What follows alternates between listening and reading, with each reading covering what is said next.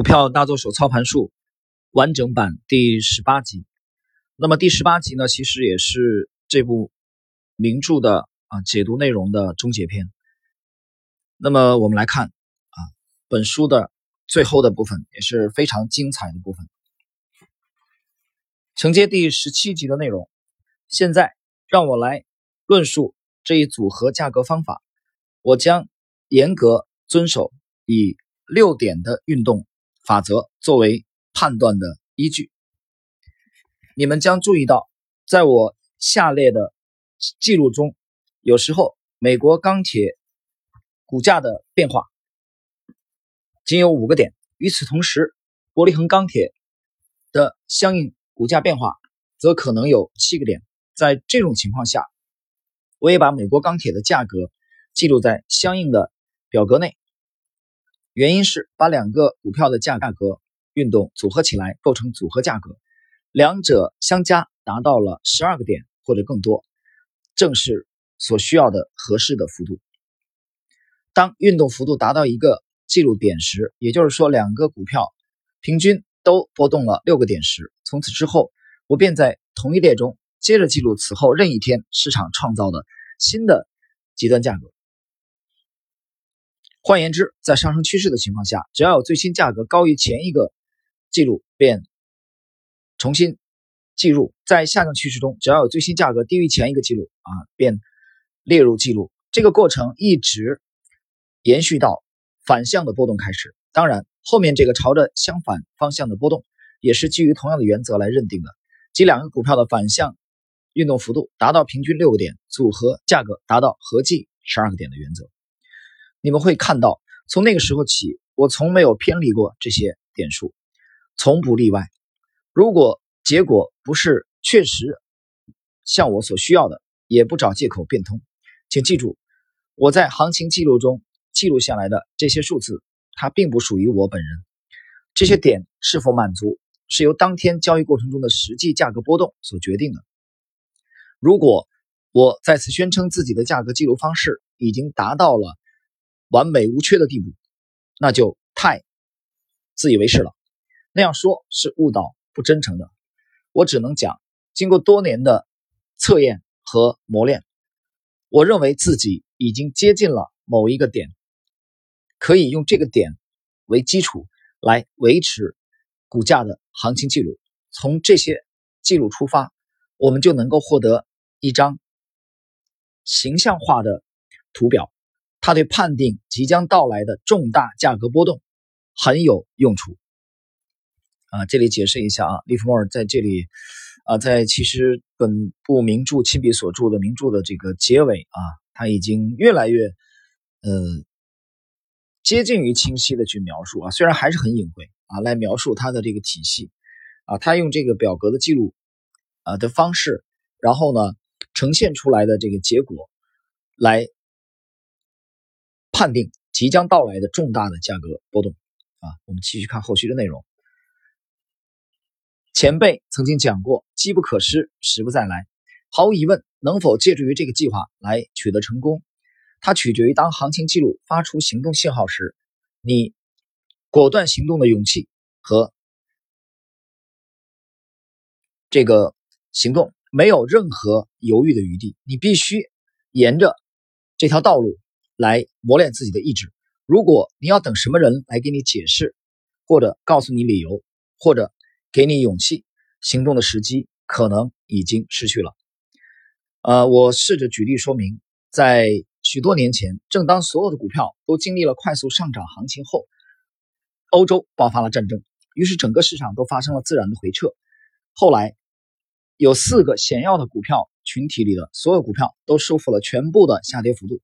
并且再创新高，除了钢铁股票以外，在这种情况下，只要按照我的方法维持行情记录，任何人都会把注意力全部转移到钢铁类股票的表现上来。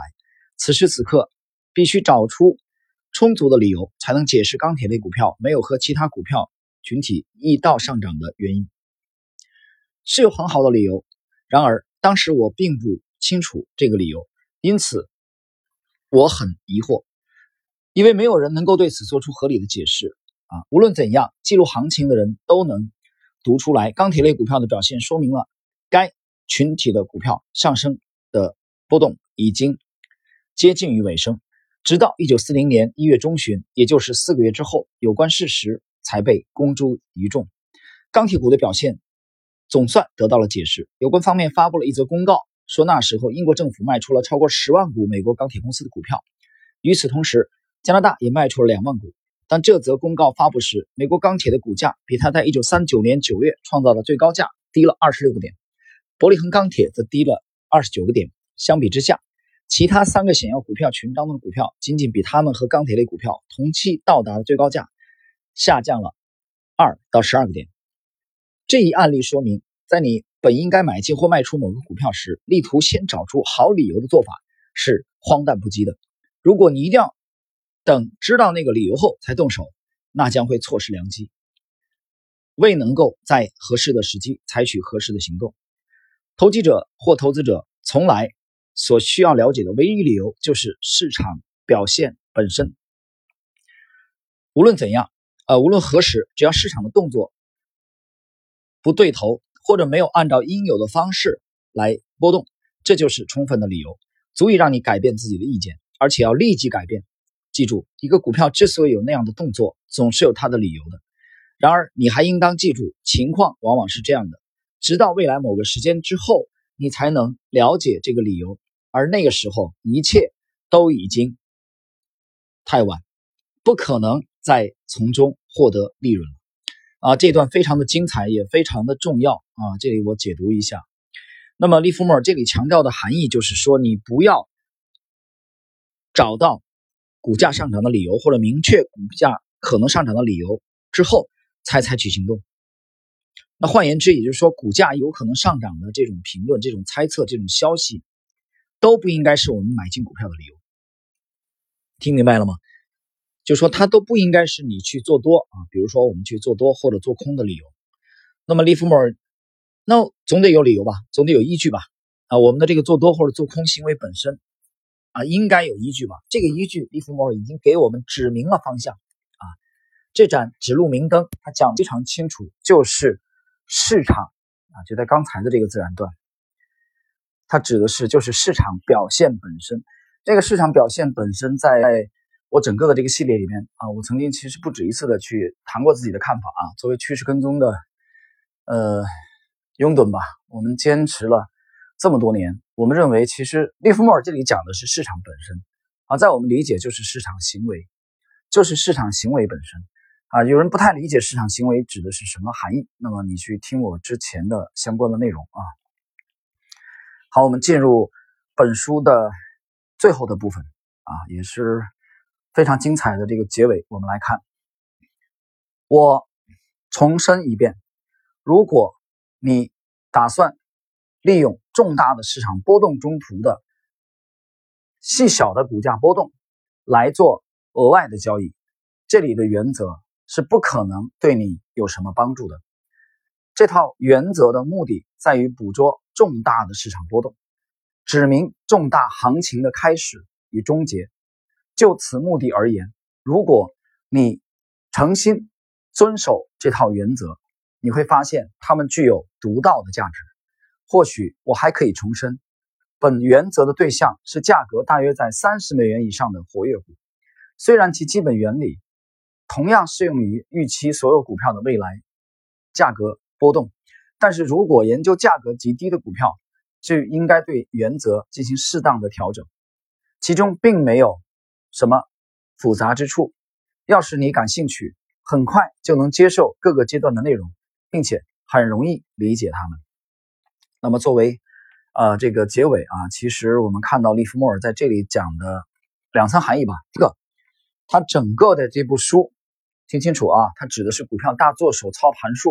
啊，他亲笔所著的1940年3月份左右出版的这部名著，整个这部书里面的整个的体系，它的目的只有一个，啊，它绝不是为了去捕捉细小的波动。换言之，它不是为了去捕捉几个点的股价的差价啊。像有人讲苍蝇也是肉，像有人讲这个啊积小胜为大胜，啊麻雀这个吃食一样的吃一口啊。比如说我们今天，呃，我在这个刚入行之后的两三年啊，在深圳听说过这种说法。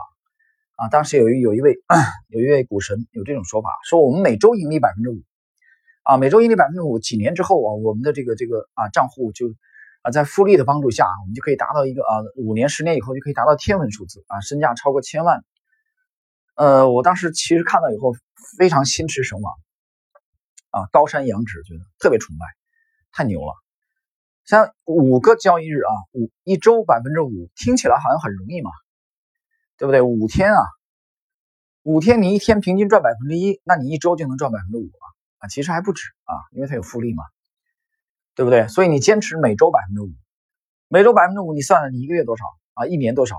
对不对？这个复利的这个，所以爱因斯坦讲啊，复利是宇宙间的第八大奇迹啊，不是有七大奇迹嘛？建筑，因为埃及金字塔，埃及金字塔应该就算其中一个，是不是还有我们的长城啊？我记不清楚了。